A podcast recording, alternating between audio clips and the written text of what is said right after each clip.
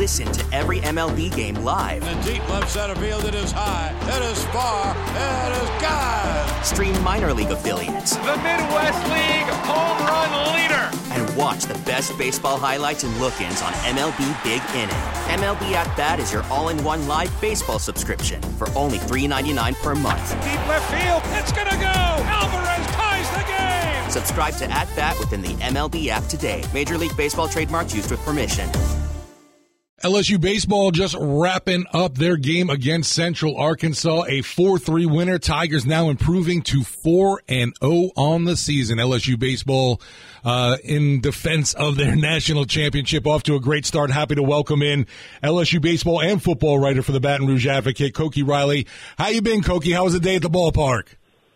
It was great, you know, and there's no such thing as a bad day at the ballpark, in my opinion, so it was great. Even the other day when it was freezing outside? Oh, God. It was awful. I mean, first of all, we're in the press box, so it's not half as bad. And then second of all, you know, it's, again, like, it's never a bad day at the ballpark, so it was pretty competitive game too, so that was good. Yeah, I appreciate that. You no whining. You're there watching a great LSU baseball team playing.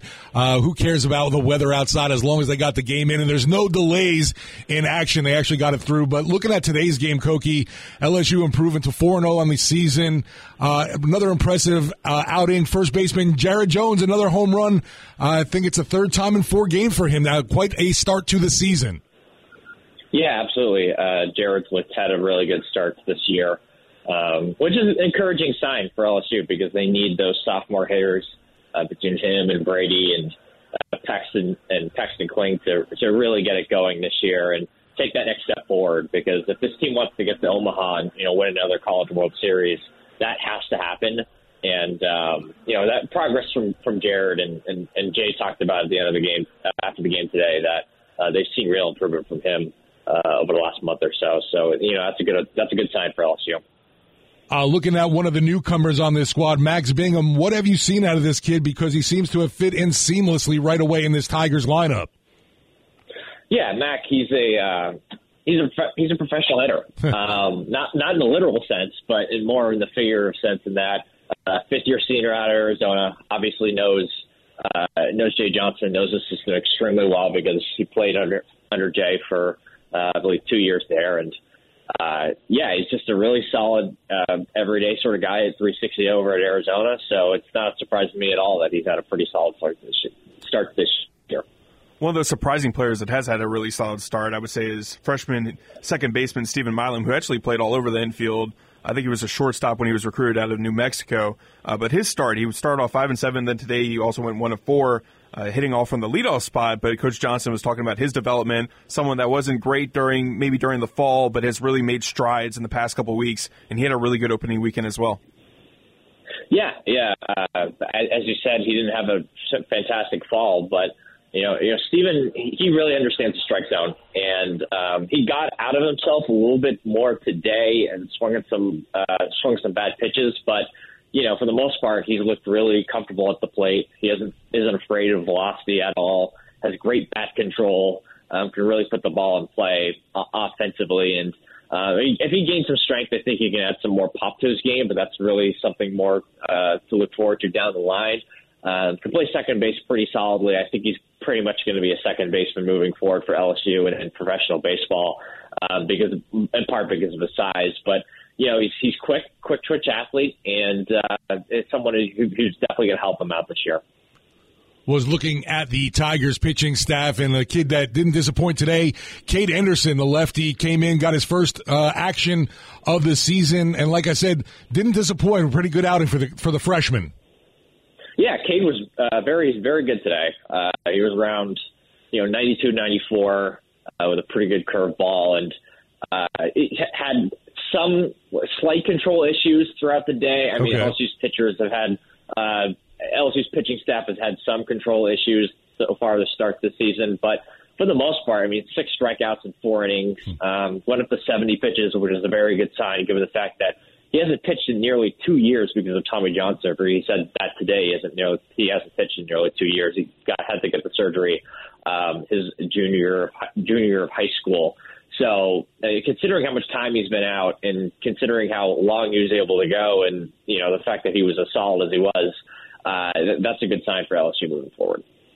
What you saw from Gage Jump, it was one of the big names coming into the season that we kept hearing over and over again about someone that you may not have heard of, a transfer from UCLA that was going to make an immediate impact on this team. Coming off of Tommy John surgery at UCLA, Coach Johnson goes out and gets him in the portal, and he kind of eased him in, I guess, so to speak, this season by only pitching him in the ninth inning in that opening victory against VMI. He picked up a save. But I think that this is a guy that you saw when he pitched that ninth inning, the stuff that he has, some of the best on the team. And I think we were talking with Scott Sanders in the last hour, Koki, and just this guy's going to be in the weekend rotation sooner rather than later. Yeah, he just has to build up his pitch count. And for sure. Art has a really strong four-pitch mix. And another guy coming off Tommy John surgery, hasn't pitched in the last year and a half, really didn't pitch much during the preseason scrimmages leading up to this weekend. So there's a question about how healthy is he really right now. But really the answer was just that they're really slow playing it with him and trying to build up his pitch count. And I think he was supposed to pitch 2 innings today, but not this weekend. I mean, he was supposed to pitch 2 innings this weekend, but it went down to 1 just because of some of the situational stuff with the games this weekend. And because the game was close, they had him come in to close the Friday night game. So that's why he only threw 1 inning, basically. So, yeah, he was very, very impressive in the inning that we saw. And I think I have to figure that he's going to be the Sunday starter at some point this season, probably by SEC play, if I had to make a guesstimate. So, yeah, he's definitely going to be a very important piece of this team this year. It's a good problem to have, and Coach Johnson mentioned his first year at LSU, how he didn't have enough pitching, so he's never going to have to deal with that again. He always goes out and gets really talented pitchers, but the depth on this pitching staff is actually just unbelievable. It's like and he said, you know, leading up to the season that roles were going to change. Some pitchers may be starters early on in the season, may get moved into the bullpen. Other guys may move from the bullpen to the starting role, like you were talking about with Gage Jump potentially later on in the season. But one kind of spot that's a little bit, you know, up in the air, I guess you would say, for me, is a potential closer role.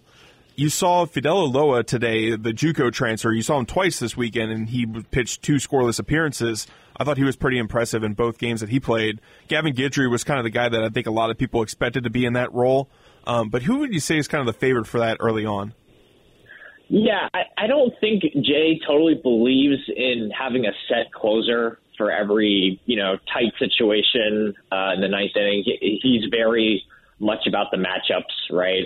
So if a team, for example, has 2 lefties coming up in the order, you know, you'll probably see someone like Justin Moore in there instead. If it's 3 righties, then probably Gavin Guidry. If the middle of the order is coming up in the 7th inning, then he'll throw one of those top guys, or Fidel, I think, is probably one of those top guys for them already, at least at the start of this year. So, yeah, I mean, they haven't put a ton of different options in terms of high leverage relievers, but I guess if you had to say who the closer is, it's probably Gavin, Justin, or some combination of those two, and from left or right side. But at the same time, I don't think Jay is shy at all about pitching those guys in the 6th, the 7th, or the 8th innings if the situation calls for it. So that's just kind of my view on that whole situation. Yeah, Thatcher comes in on Friday night, has some issues. Friday night, I say it was Friday night. Yeah, that's where I was going to, Charlie. 2 2/3 innings pitched, and then he walks the 9-hole hitter. I mean, I think he had retired 7 straight before that, and then it just kind of spirals out of control with 4 straight hits, and he gets pulled. But Thatcher, when Jay announced the opening weekend rotation with Thatcher pitching on Friday, I think a lot of us really understood it. Then Saturday, going to Luke Holman, who was outstanding in his first appearance against Central Arkansas with 10 strikeouts and 5 1/3 innings pitched. It feels like Thatcher will be fine, and I don't think anyone should overreact to how he performed in that opening game.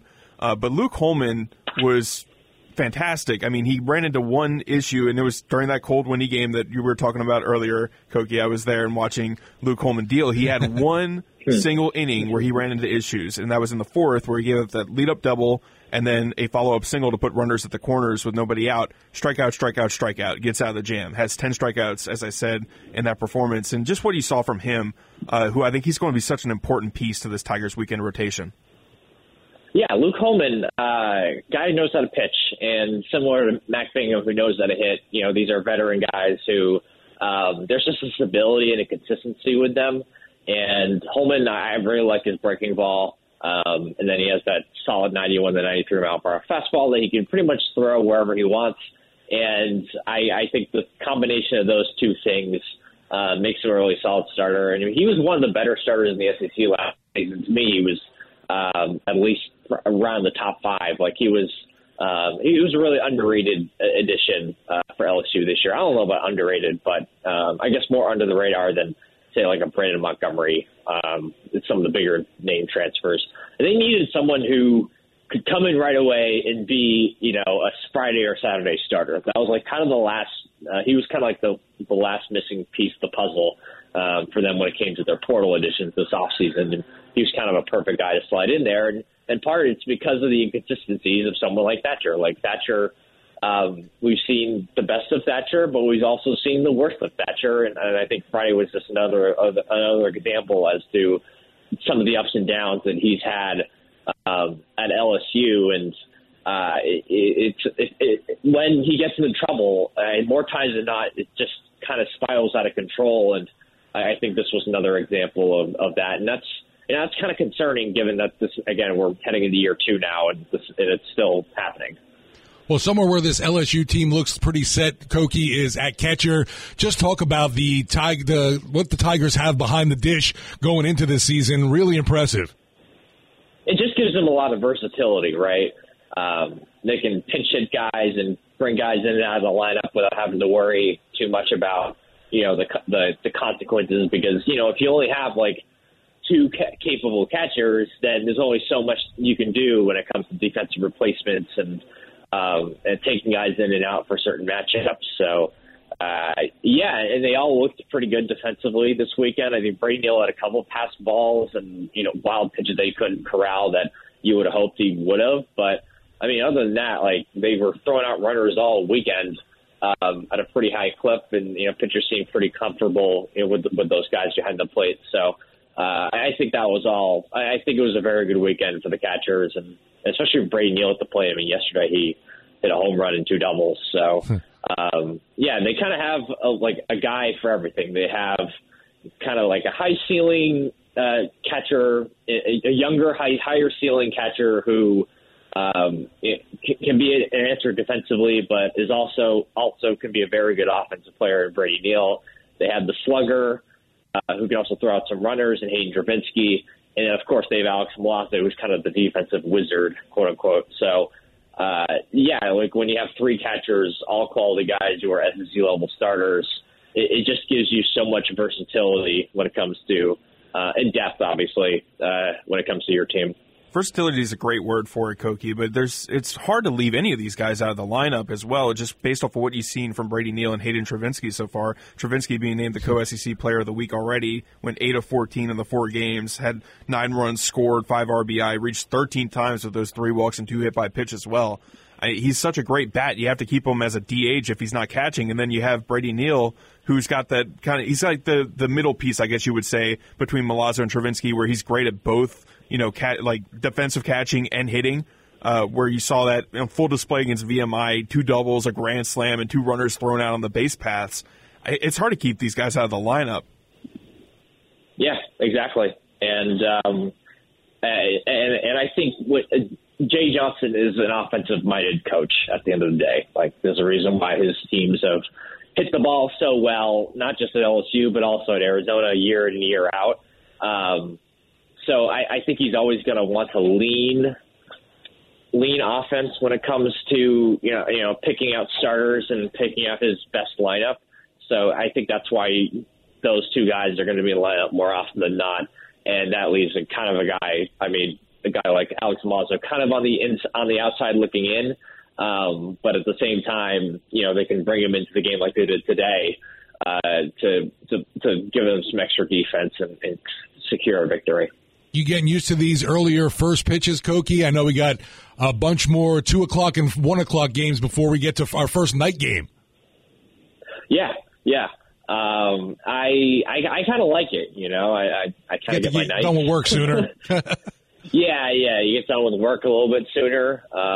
You know, normal sleeping patterns, all that sort of good stuff. So I'm good with it. I do love the environment of a night game in Tiger Stadium, and especially if it's against an SEC opponent. Yeah. But if you're playing these mid majors and games that you should be winning anyway, like why not have them in the day, right? Having a day game on a Monday is very strange, though, even if it is not a bad strange by any means. Was this planned by Jay Johnson or just how things shook out? I think it was planned by him because, in part, it gives them more flexibility as to moving a game back if you know the weather's bad or we know about that well. Yes. So, like if they started this game tonight, it would have been pretty darn cold. That would have been good for the pitchers and whatnot. And I think he likes the day games because of that flexibility when it comes to the weather, especially with the temperature. It's going to be warmer in the middle of the day, and that's just better for the pitchers this time of year. Koki, one of those players in those first four games that may have gone off to a slow start statistically, but was swinging a good bat. He was just kind of running into some bad luck. Was Michael Braswell, the South Carolina transfer? I want to get your thoughts early on him because I think he did make some good plays defensively, and he's going to be a solid shortstop for the Tigers. And just give him some time, and that batting average will come up. Yeah, he can make the routine play for sure, and maybe even more consistently than Jordan Thompson did, which that was kind of Thompson's problem, right? It was the errors and sort of the inconsistency with fielding the ball and making the throw to first base. I think Braswell can do that exceptionally well, even though I don't think he has quite the range and the arm strength that Thompson had. But very few shortstops, if any, in the country did last year. So I think Braswell's a pretty solid defensive player for them there. And then offensively, you know, it's just a matter of like getting to his power because I think he's going to be able to put the ball in play more often and a little bit more solidly than he did this weekend. I mean, he wasn't striking out every single time, but you know, there was a lot of ground balls and some of the issues that he had over at South Carolina. He's just got to put the ball in the air more and drive the ball more. That's going to be the key to his success, and that's something they've been working on throughout the fall and throughout the preseason. He was, at least according to Jay Johnson, he was their best hitter during the fall. I don't think one weekend you can't sort of judge whether it's working or not. I'm just saying, like that's the other shoe that has to drop for him in order for LSU fans to really feel really confident about his offense.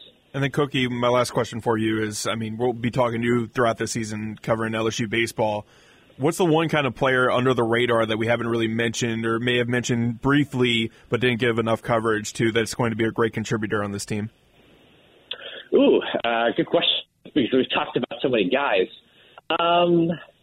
Jake Brown's definitely worth mentioning, just a quick twitch athlete who – Major League Baseball, I believe, was more of a pitcher than a hitter, but here at LSU, he's been hitter first. Today he played in center field. He can play all three outfield spots. He can play first base. He looked pretty solid at the plate. What today wasn't like his greatest day. Actually, he had 2 hits today. Never mind, I'll take that back. But so he's definitely going to be a guy to watch for this season, and just sort of the triangle between him, Milam, and Josh Pearson, who starts on what day, and maybe you can even add Paxton Kling to this as well because Kling didn't start today, and they put Brown in center field and had Brown and Milam in the lineup.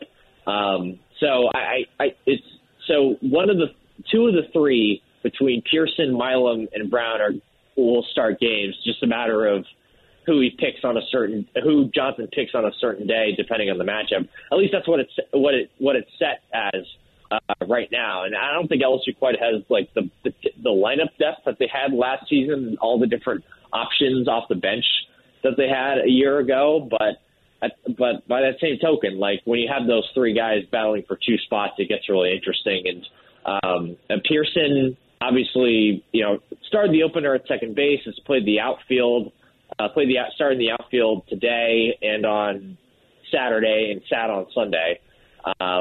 And his versatility is kind of why there's like a, I'd say, a mini competition between him and Milam, who's at second, and then Brown, who's mostly been an outfielder thus far. So that's going to be, I think that's just sort of a storyline to watch out for the rest of this year. And really Brown in general as someone who can really help them out as a quick twitch outfielder with some power.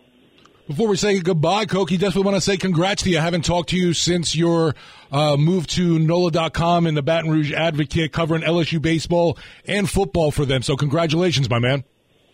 Awesome. Thanks so much, guys. Looking forward to talking even more about LSU baseball with y'all for the rest of the season. And, again, thanks so much for the congrats. It's been a really, really awesome start so far. Definitely. Thank you and appreciate the time. Always great info, man. All right, appreciate it, guys. Thanks so much. That was Koki Riley. You can check out his work for LSU baseball and now football for the Baton Rouge Advocate and NOLA.com. Now with the MLB app, you can get baseball your way. Pick your favorite team, your favorite players, and get customized highlights, stories, and breaking news right on your home feed. Follow the action with Game 10, where 3D replays add another dimension. Plus, notifications can keep you connected to every pitch, every hit, every game. The MLB app. Baseball, your way. Download it now for free from the App Store or Google Play. Blackout and other restrictions apply. Major League Baseball trademarks used with permission.